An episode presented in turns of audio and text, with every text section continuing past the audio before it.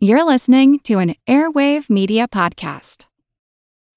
When you need mealtime inspiration, it's worth shopping Kroger, where you'll find over 30,000 mouthwatering choices that excite your inner foodie. And no matter what tasty choice you make, you'll enjoy our everyday low prices, plus extra ways to save, like digital coupons worth over $600 each week. You can also save up to $1 off per gallon at the pump with fuel points. More savings and more inspiring flavors make shopping Kroger worth it every time. Kroger, fresh for everyone. Fuel restrictions apply. Another day is here, and you're ready for it. What to wear? Check. Breakfast, lunch, and dinner? Check. Planning for what's next and how to save for it? That's where Bank of America can help. For your financial to-dos, Bank of America has experts ready to help get you closer to your goals. Get started at one of our local financial centers or 24-7 in our mobile banking app. Find a location near you at bankofamerica.com slash talk to us. What would you like the power to do? Mobile banking requires downloading the app and is only available for select devices. Message and data rates may apply. Bank of America and a member FDIC. Welcome to our couch. Take a seat. It's time for therapy. Movie therapy.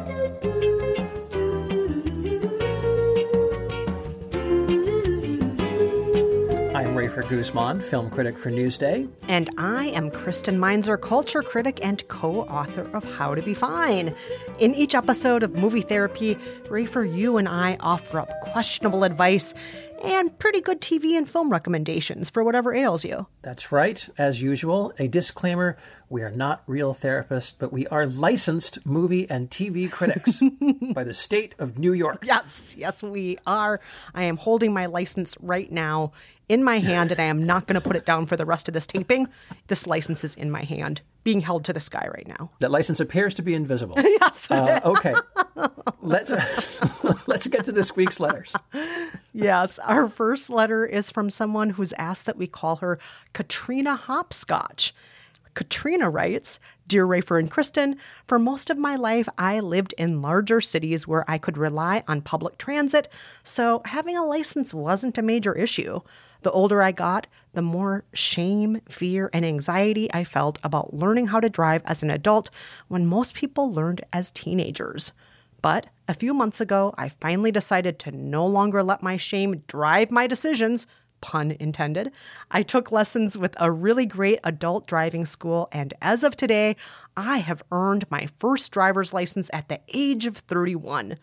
I would love some recommendations of movies or shows that really celebrate the open road and can help me consider how my world can open up through driving. I'm still building my confidence though, so please, no movies with any kind of car related violence, crashes, murders, etc. Thank you both for your marvelous podcast that brings me so much joy and inspiration. Well, you're welcome, Katrina Hopscotch. You asked us to call you Katrina Hopscotch, and I will gladly call anyone who asks Katrina Hopscotch. It's a, it's a great it's a name. great name. Yeah, it's fantastic. Rafer, how old were you when you learned how to drive? I'm pretty sure I, I learned how to drive as soon as I possibly could. I went to driver's ed um, at my high school, and um, at 15 and a half, I had my learner's permit and you know the minute I the minute I could do it, I I, I tried to do it. Uh, I lived in I grew up in, in the L.A. area, so to not have a car was pretty limiting. You know, there's only so far. At least back then, there was only so far you could get on the bus. And you know, a bike is great when you're nine or ten years old, but after a while, um, you know, you really find out in the suburbs that your your your boundaries are pretty limited. So having a car was great, life changing. You know, you could go out to the city, go to LA, go to Hollywood. I mean, you know, it was it was fantastic. How about you? I learned to drive also when I was 15, and I got my license, I think. It may have actually been on my 16th birthday. I may have gotten it, which was a very common thing to do. Oh, yeah. At least in the circles I ran in in Minnesota growing up. But as you know, Rafer, I have never owned a car in my whole life. I think I've told this too many times. I've never owned a car. Uh, my husband has a car now. He got one recently, but Oh, he, oh, your husband has a car. Yes, Dean has one now, and he had one in the past as well. But I've never owned a car in my life. I've mostly relied on mass transit. Even when I got my driver's license, I mostly used it to fill up my Nana's gas tank once a week at the Amoco by her house and wash the windows for her. Okay. Yeah, I don't really drive very often. You know, listen, I've got two New York City kids. I always wonder if they're going to drive as teenagers or if there's just going to be no reason for them to. Like, are they going to be one of these kids, just like our listener, who gets to be in their 20s or 30s or even 40s and they just don't drive because why would you? I mean, I guess it depends on where they move, but I don't, I don't know. It's interesting. That's a lot of New York kids. And frankly, it's a lot of kids nationwide in the last decade. The, um, attainment of driver's licenses over the past decade has gone down with teenagers. And I think part of that's because teenagers don't need a car to hang out anymore. They can, you know, play Fortnite and six of their friends can be playing with them or right. they can be socializing online in other ways with each other and the urgency to get the driver's license is it's just not what it used to be. They can have all sorts of secret worlds online with their friends and get up to no good without a car now if they want, right? I didn't know that the uh, that, that that that was true. I didn't know that the teenage driving rate was down. Oh yeah. Interesting. It's down. And my own niece and nephew, old enough to drive, Neither of them have a license, even though they're in freaking Arizona. Interesting. You know what else is down is the teenage pregnancy rate. More than coincidence? I wonder. well, Kristen, what are we going to prescribe for Katrina Hopscotch? Oh my gosh. Well, Katrina, what I want for you is to really feel that sense of, you know what? The wind is blowing in my hair. I have the tunes cranked up.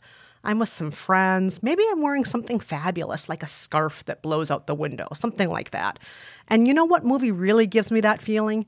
The Adventures of Priscilla, Queen of the Desert from 1994. Oh, yes. I remember this film. This is one of the first films I ever reviewed. Really? Oh, my yes. gosh. So you were reviewing films when you were only five or six years old, Rafer. Look at you. That's exactly right.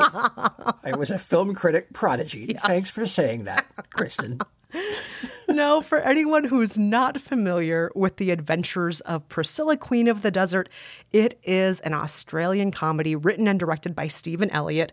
The plot follows two drag queens, played by Hugo Weaving and Guy Pearce, and a transgender woman, played by Terence Stamp, as they journey across the Australian outback from Sydney to Alice Springs in a tour bus that they have affectionately named Priscilla.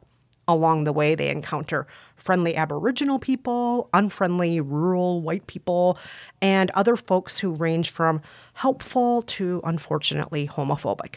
Here's a clip. Fuck off, you silly queer. I'm getting out of here. A desert holiday. Hip, hip, hip, hip, hooray. Why? Why not? Look, he's turned into a bloody good little performer. That's right. A bloody good little performer. 24 hours a day, seven days a week. I thought we were getting away from all this shit. Two's company, three's a party, Bernadette, my sweet. We're unplugging our curling ones and going bush, Felicia.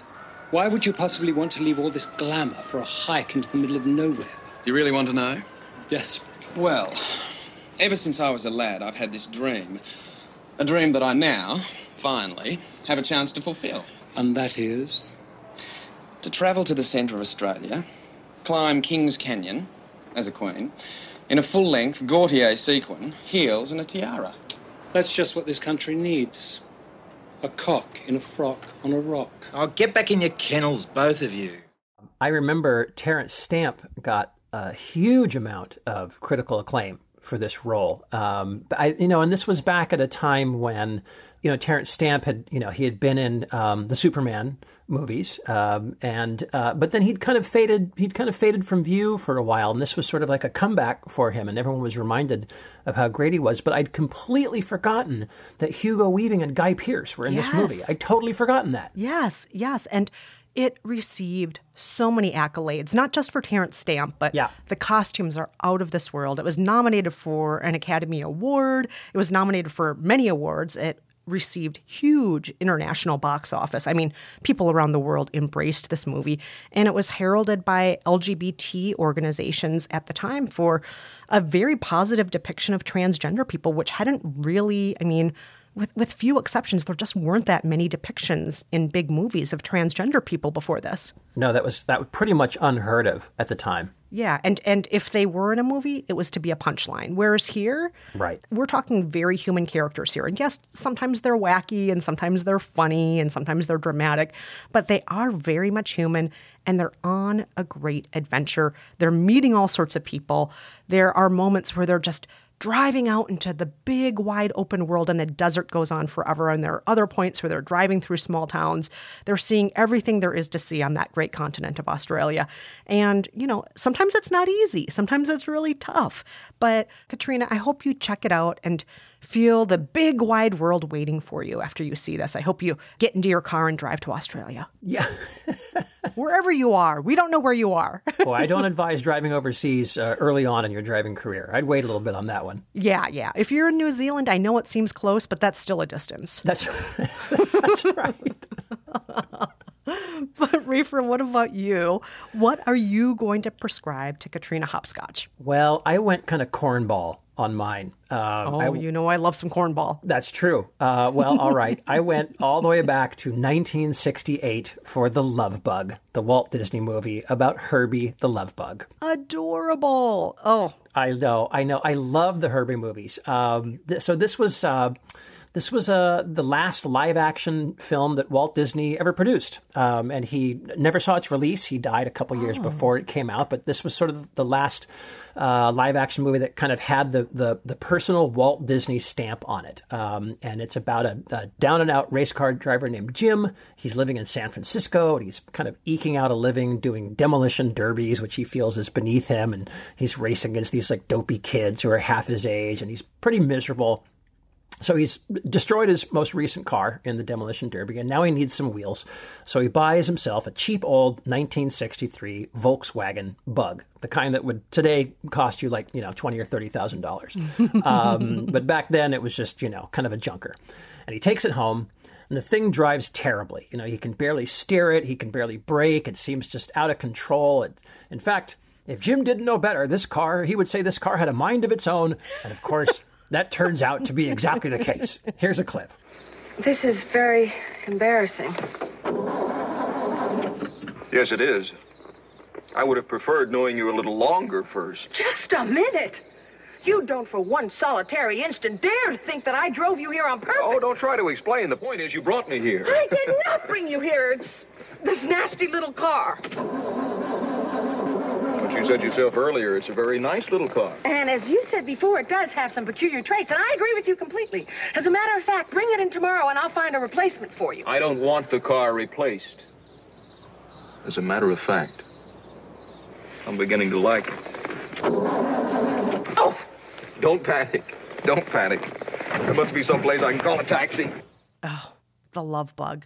Who knows? Is he going to end up loving that bug or not? The title doesn't tell me. What's going to happen, Rafer? How will you know? How will you know? You'll have to see the film. Um, I know this is kind of an uncool thing to say, but I've always loved the Walt Disney version of the counterculture. yes. You know oh mean? my God. Like the beatniks or, Yes. oh my God, the Walt Disney version. So cute. The. Jazz Cats and the Aristocats, that's one of my favorite scenes in all Disney movies. I just love that. Uh, and here, of course, it's the hippie counterculture. You know, they're, they're not quite. They're not quite hippie hippies, but you know the your Herbie is you know the Volkswagen Bug was already kind of the flower power car by that point. Uh, and there is a character in the movie named Tennessee who is basically a hippie. He's an artist who makes sculptures out of car parts, and he studied Eastern philosophy. And he's the one, I, right? Because you know, man, it was hip, you know. And um, he's the one who believes in animism, the idea that objects have souls, and he's the one who realizes that Herbie is alive. Um, and it's kind of funny because he's played by Buddy Hackett, who is like as far from a hippie as like Rodney Dangerfield is. Um, anyway, you know, this is a time tested formula. It's really just one of those cute stories about a boy and his dog, but this time the dog is a car, and the car is really adorable. and, you know, supposedly Disney, Walt Disney himself chose the, the, the bug out of a bunch of different, you know, makes and models because his, people on his staff fell in love with it. They just kind of warmed to the car. And that kind of made me think like when I was growing up, I don't know if people do this anymore, but when I was growing up, people named their cars. Like, right? Yes. Dean's new car is named Yeah. Betty White. She is a white car. I love it. and she's one of those very um, safe and not very stylish Subarus. Yeah. So Tina Fey recently gave an interview where they recently bought like their first car and it's exactly the same car we have. And she says, I just wanted a car that was safe and looked like a nurse's shoe. Oh. And that's what Betty White looks like. She looks like a nurse's shoe. Yes. oh, that's awesome. I'm so glad to hear that people name their cars still because I always thought that was a really nice thing to do. Um, So I think that's what I like about this movie. I'm I'm hoping that the Love Bug will give our listener the warm fuzzies about your car, your new car. Maybe you can sort of build a relationship with it, turn it into kind of a pet, you know. And um, I think I just kind of think it's nice to have sort of a, a, a relationship with your car. And then later on, Katrina, you can when you get comfortable, you can watch things like The Road Warrior, Oh, and, no. you know, um, The Transporter, and all the all the great car crash movies. But that's no. later. That's later. No, stay far away also from Mad Max, by the way, please. All right. So our recommendations once again from me, The Love Bug, and from Kristen, The Adventures of Priscilla, Queen of the Desert. All right, we're going to take a quick break, but before we do, thank you everyone who continues to review us and give us five stars in Apple Podcasts. For example, Lexington Eli Sr. recently gave us five stars and wrote, my new favorite podcast. I love Rafer and Kristen and their movie and TV recs. This podcast makes me so happy and is the perfect thing for my mood right now. Well, thank you, Lexington Eli Sr. Lexington Eli Sr. That's quite a name. Yeah, I love it. It, it feels like you should be in charge of a small nation, and the nation is made up entirely of like lollipops and puppies. I love it. I love it. And there's a junior out there somewhere, I have to assume. Yes. okay, stay with us. When we're back, we'll tackle a letter from someone who's worried about her very competitive son.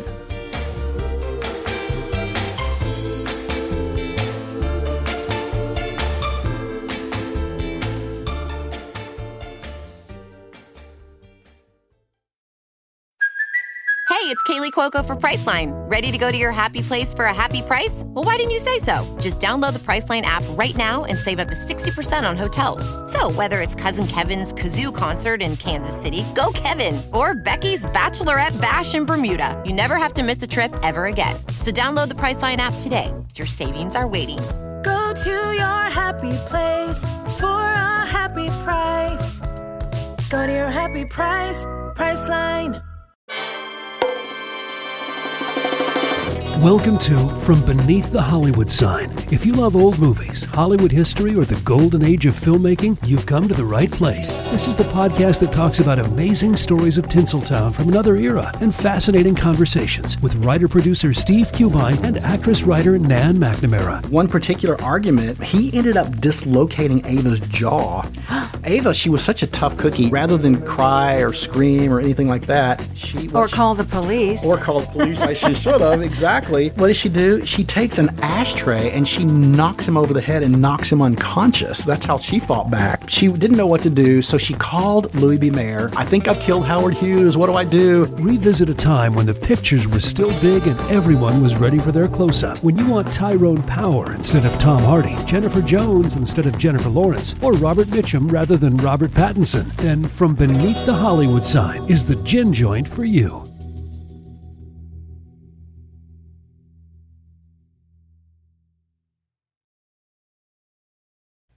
Everybody, we are back with our second letter of the week. Rafer, take it away. Okay, this one comes from Concerned Baseball Mom. And she writes My 13 year old son is a passionate and determined baseball player, but he's having difficulty combining his determination and desire to win with motivating his teammates, who are also his closest friends. He's upset that they don't share his drive to practice daily as he does himself, and he communicates his frustrations in a negative and ineffective manner. Besides talking to him ourselves about it being okay to have strong feelings, but knowing how and when to share these feelings with others, my husband and I have suggested he speak to a sports therapist. He immediately refused, but did say he would think about it. Can you recommend some movies or TV shows that might help my son with this particular difficulty? Oh, concerned baseball mom. Man. Yeah. I bet there are a lot of parents like you in the world who just, you know, you're dealing with kids who are still learning to strike the right balance between loving this game versus, you know, being tyrants in the game. Um, Yeah. I can say, as someone who played team sports for many, many years growing up, that there were always some kids like that. Some who would take losing very, very seriously. It would really be uh, absolutely anger making, devastating, and so on. And I'll say that on the flip side, there were always those parents who took it too seriously, too. So, Oh, yeah. oh my God. So, concerned baseball mom, I really want to say thank you for not being one of those parents because Yes. those parents are so tough. When I was playing softball and soccer growing up and doing track and field, I, oh gosh, there was always that one dad or that one uncle or that, oh God, the one mom who yells too much. And it's just like, settle down. Yep. We're trying to play here. Come Oh, on. yeah. I'm only doing this because my parents want me to do something other than watch TV. So that's why I'm in the sport. What did you play, Um, Kristen? So I only played up until my freshman year of high school. But when I was younger, I did first I did gymnastics, then I did oh. um, softball and soccer for many, many, many years. And Oh, wow. I briefly did a little bit of track and field. And then when I was in high school, my parents said, "You can quit now. You don't have to do this anymore." I was like, "Great! I don't want to. I want to go back to watching TV." And look at you now. Yes. See, it all worked out in the end. What about you, Rafer? Did you play sports? Do your kids play sports? No, I never played any sports. Um, in fact, the only time I ever played a sport, I, I um, some friends of mine were saying, you know, because I'm I'm kind of tall, like I'm I'm six three, and my friends would always, would always say, people would always say, you should play basketball, you should play basketball, and I'm terrible at all sports. And some friends of mine um, finally said, you should, you know, let we're going to play some basketball. You should play. And I said, okay. I think you're going to be sorry, but I'm going to play and I'm going to give it my absolute best shot. And I swear to you, I swear to God, I was probably 40 at the time.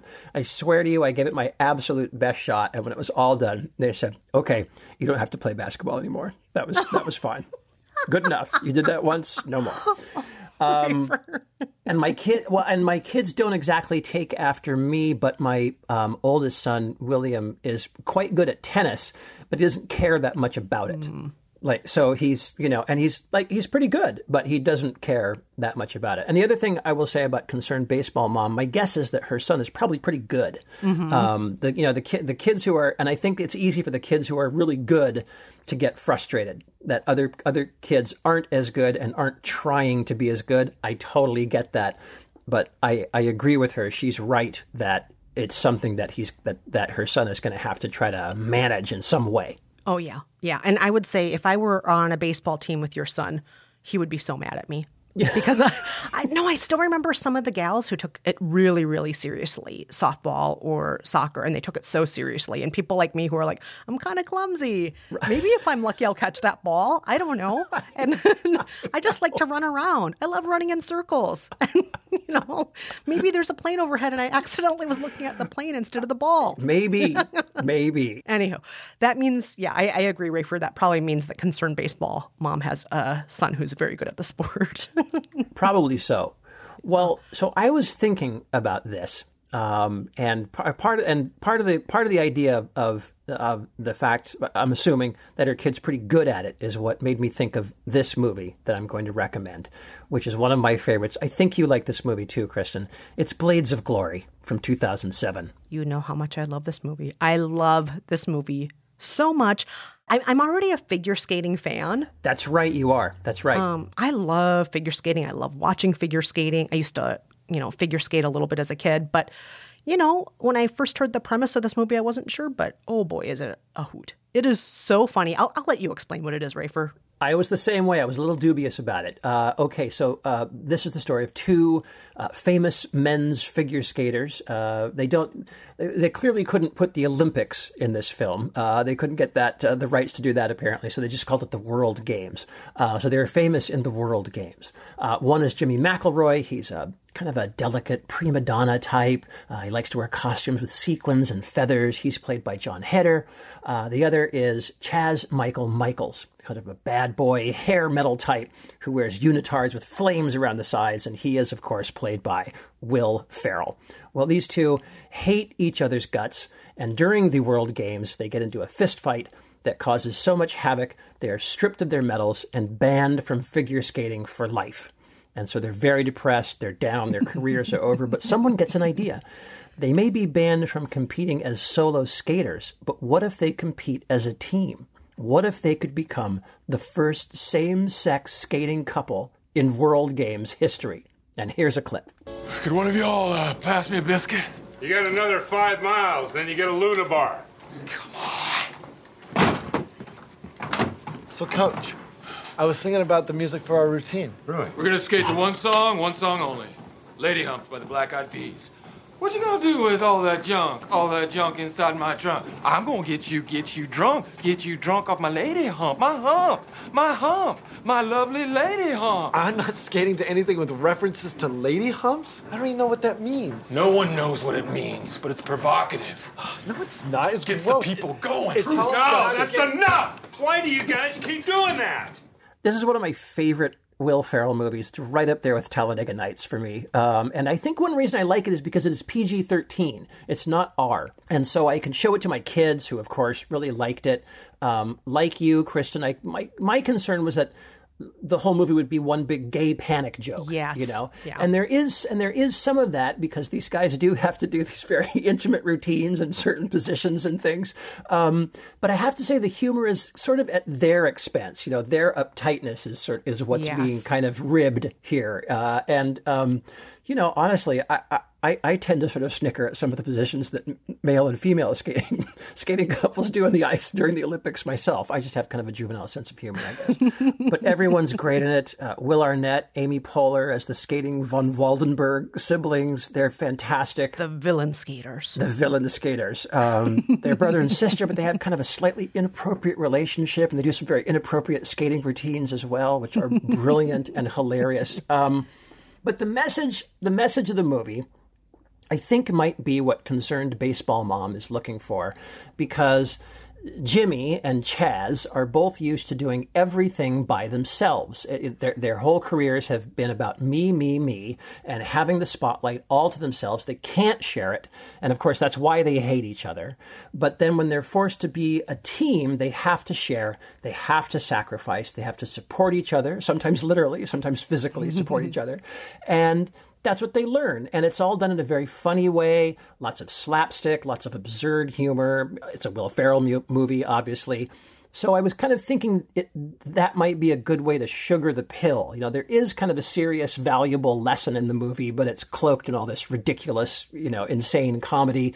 Um, so hopefully that might be just a ticket for a 13 year old boy. Yes. All right. So, Kristen, what's your prescription? Actually, I, I, I know your prescription, and it's an interesting choice. Tell us about it. Well, I went a little bit more literal. So I chose a baseball movie about young boys, and um, that's about as literal as it gets. I chose The Sandlot from 1993. Mm-hmm. Don't don't watch the sequels. It's it turned into a giant franchise, and oh, I didn't know that actually. Oh, don't watch the sequels. Don't do that. But maybe the original will work for you. So the original Sandlot centers on a smart, shy fifth grader named Scott Smalls. He moves with his mom and stepdad to the Los Angeles suburbs in the 1960s. And he tries to befriend a group of local boys who play baseball every day in a sandlot. But, you know, he's embarrassed by his inability to catch or throw a ball. He's not very coordinated. And nonetheless, he is invited to join the team despite his shortcomings by the leader and the best player, Benny Rodriguez. Here is a clip. You ever have a paper out? I helped a guy once. Okay. Well, chuck it like you would throw a paper. When your arm gets here, just let go. Just let go. It's that easy. How do I catch it? Just stand there and stick your glove out in the air. I'll take care of it. About time, Benny. My claws are going out of style. They already are. Shut up. Told you, Benny. Smalls! Throw it to second. Okay.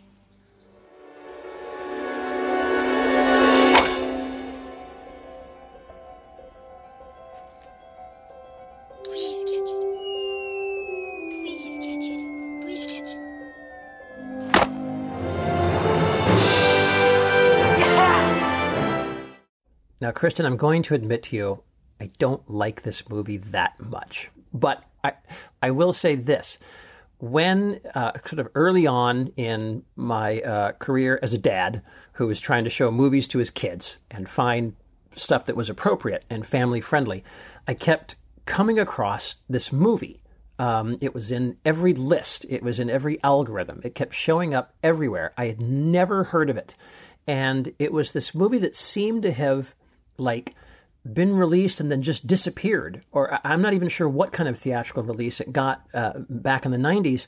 Um, but somehow this movie has gotten this sort of um, large yet unknown cult following amongst families, uh, amongst parents um, who just love it. And so I, you know, even though I didn't care for it that much, um, uh, we did watch it. My kids did like it, uh, and it just it seems like one of these movies that just like found an audience and found an audience that really and truly loves it. Yeah. And I'm to just confess here, Rafer, The Sandlot's not my favorite movie either. It really isn't. Uh, it peddles in nostalgia. It's kind of heavy handed. It's a little corny. A lot of people say it's a lesser version of a Christmas story. Yeah. Um, centered around baseball instead of Christmas. And yes. I totally understand all those criticisms.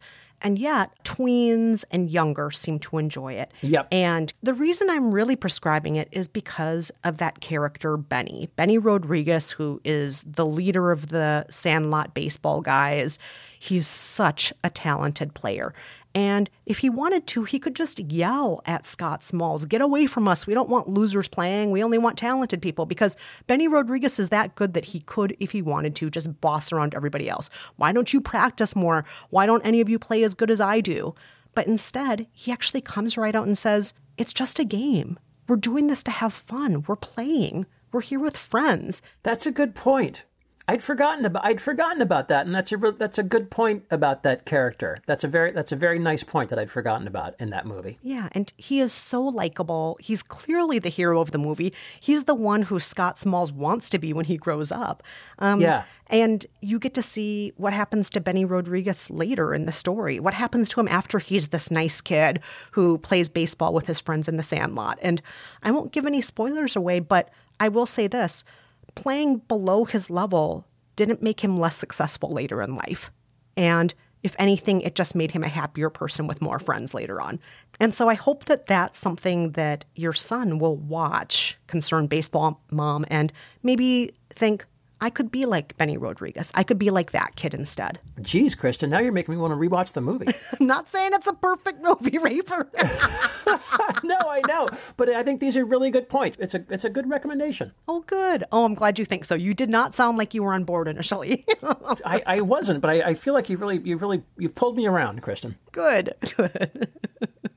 so, once again, our recommendations are from Rafer, the outstanding and glorious Blades of Glory from 2007, and for me, The Sandlot from 1993. All right, we're going to take one more quick break. But first, do you need some movie therapy? Visit our website, raferandkristen.com, and fill out the contact form. You don't have to use your real name. And if you have not yet done so already, join the conversation on our Facebook community. That's facebook.com slash groups slash Rafer and Kristen. When we're back, we'll tackle our What Should I Watch Next letter of the week.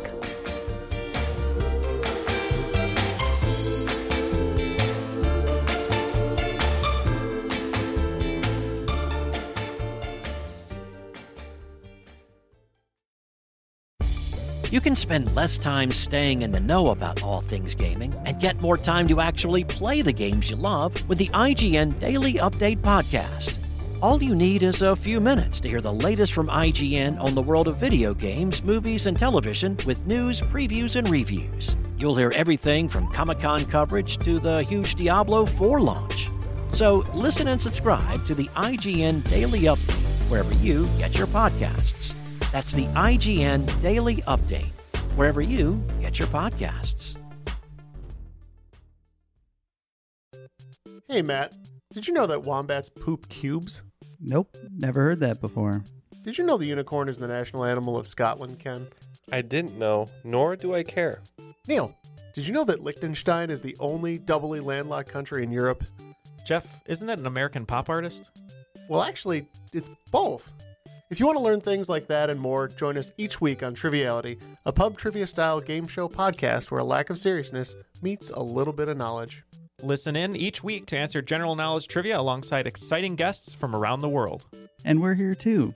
Join us every Tuesday for new hour long episodes of Triviality, plus tons of extra theme content on everything from The Office and Lord of the Rings to science and geography. And sometimes we even do sports. Find us on all your preferred podcast apps and take part in the fun of playing bar trivia without the need to wear pants. Real mature, Jeff. Forget it, Neil. It's Triviality. We're back, and it's time for this week's What Should I Watch Next letter. Kristen, take it away.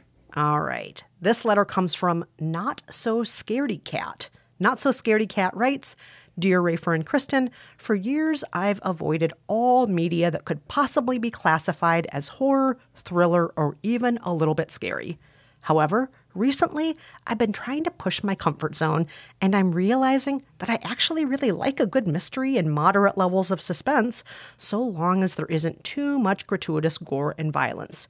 So far, I've found that I've really enjoyed dark comedies, specifically the series Search Party, and movies with really rich storytelling like Parasite. I would appreciate your recommendations of movies that are suspenseful and mysterious, but not super scary. What should I watch next? Well, uh, first of all, welcome to the wonderful world of horror. Yes, welcome. it's a great genre. It's a fantastic genre. Uh, when done right, I just think it's one of the most fun experiences at the movies ever. I know you like a good scary movie, Kristen. Oh, I do, but I I got introduced way too young. I had older step siblings. Who's a baby? You can't sit and watch Amityville Horror.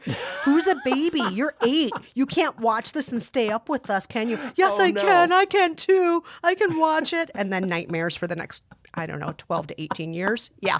Oh, poor There was you. a lot of that going on in my house growing up. And then um yeah, eventually I came to really enjoy them. And some of those movies that scared the dickens out of me when I was younger, I've rewatched since then. I'm like, oh, that's not that scary, actually. I just didn't understand what was going on. I was too young. and now I think they can be a great thrill. Rafer, I know you hate sitting next to me at horror movies because I scream too much. Oh, Um, I don't hate it. I always enjoyed that. It was fun. I, I'm always worried I'm going to blow out your eardrums because I scream so much. I get so scared, but I really enjoy it. It's a it's it's a thrill. It, I, I don't mean to make it sound like I need to get out of this theater. I just I enjoy the thrill.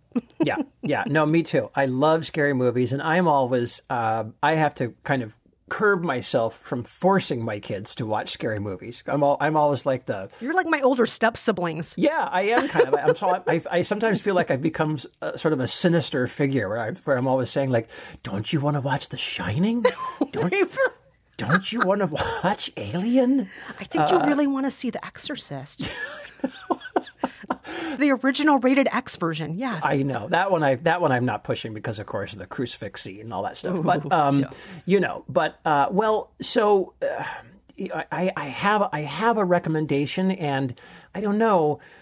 Uh, my my tolerance for what's suspenseful and scary might be a little higher, but uh, I do have a recommendation of what I feel like is kind of a good starter scary movie, and and this is also one that I've been wanting to show my kids, or I guess I should say, actually, this is the sequel to uh, a, a movie that you and I both liked uh, quite a bit. I'm talking about A Quiet Place Part Two, which is in theaters Mm. now. It just came out. Yes. Um, and I've been really thinking about showing my kids this one, even though they haven't seen the first, because I do think it could work as a standalone film. Um, you know, maybe the best thing to do is start with Quiet Place, with, which you have suggested on the podcast before. Yes. Kristen. Anyway, uh, a, a little backstory. So, in the original Quiet Place, uh, the world had been invaded by alien monsters who are blind but who hunt people using sound. They have this very exquisitely fine tuned sense of hearing, and so that's how they hunt people.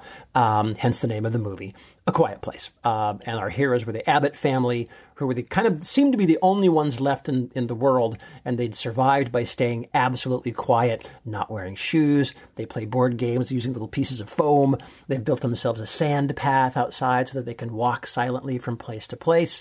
And they had an advantage because their daughter Regan is deaf, uh, so the whole family already knew sign language. Uh, so in part two, we get to see a couple of things. Uh, first of all, we rewind back to the first day of the alien invasion, so we know how it started. But then we also pick up where the last film left off, and now we see Regan and a former neighbor, Emmett, uh, played by uh, Cillian Murphy, and they're venturing out together to find the source of a mysterious radio signal. Here's a clip. I don't know why he came all the way up here. There's nothing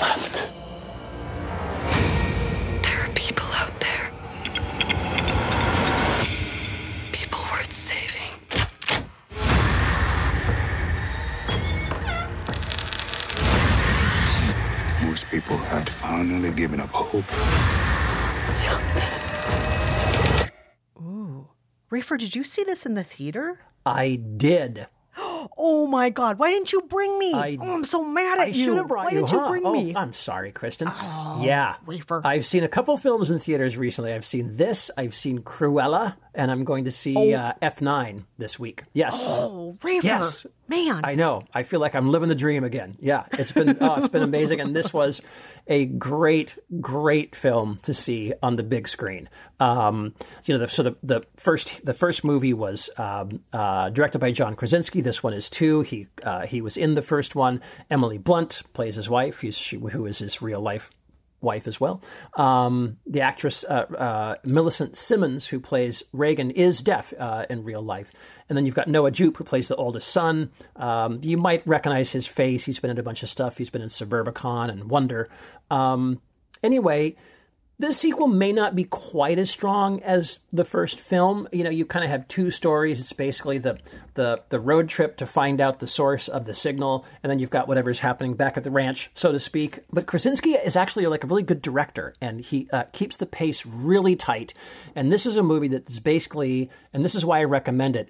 It's basically just white knuckle moments the whole time as you probably remember from the 1st one Mhm. very similar right? You're just you're just gripping the armrest waiting to see if someone's going to make a noise if they're going to step wrong if they're going to knock over that coffee cup. There's always some figure lurking in the background. They're all about tension and suspense. They're rated pg so there's not a lot of gore. In fact, I don't I don't really think there's any real what you'd call blood or or guts or gore at all. You know, the, you will see someone get you know jumped by an alien here and there, but no one's head is being ripped off, and the aliens are very scary and they get you know stabbed and impaled and things like that. But it's not gushy, gross alien goopy stuff. Um, uh, in that sense, that's why I say that I think these movies are almost like kid friendly. Uh, and I find them, frankly, I find them more tasteful in terms of violence than the Transformers movies are. The Transformers Mm. movies, there's always like a robot ripping off a robot head and like motor oil gushing out. And I always kind of feel like gross. Um, so, so I liked I liked this movie a lot. It's a it's a great movie to see in the theaters, especially for like your first time back. It's just it really uses sound, obviously, in this great way. It's just great to see it on the big screen. Um, there's a guy I know on Long Island, a guy named Phil Solomon. I want to give him a little shout out. He owns the uh, the PJ Cinemas in Port Jefferson, and we were talking recently because he's about to reopen his theater and he said, um, he said, I'm depending on you to give every movie an extra half star in your reviews so that you will pull people back to the theaters. And um, I got to say, I'm almost tempted because I really want to see people back in the theaters. And this is a great place to start. Um, you know, go see Quiet Place tar- uh, Part Two. Help bring the movies back, and I think you'll have a great time. Mm.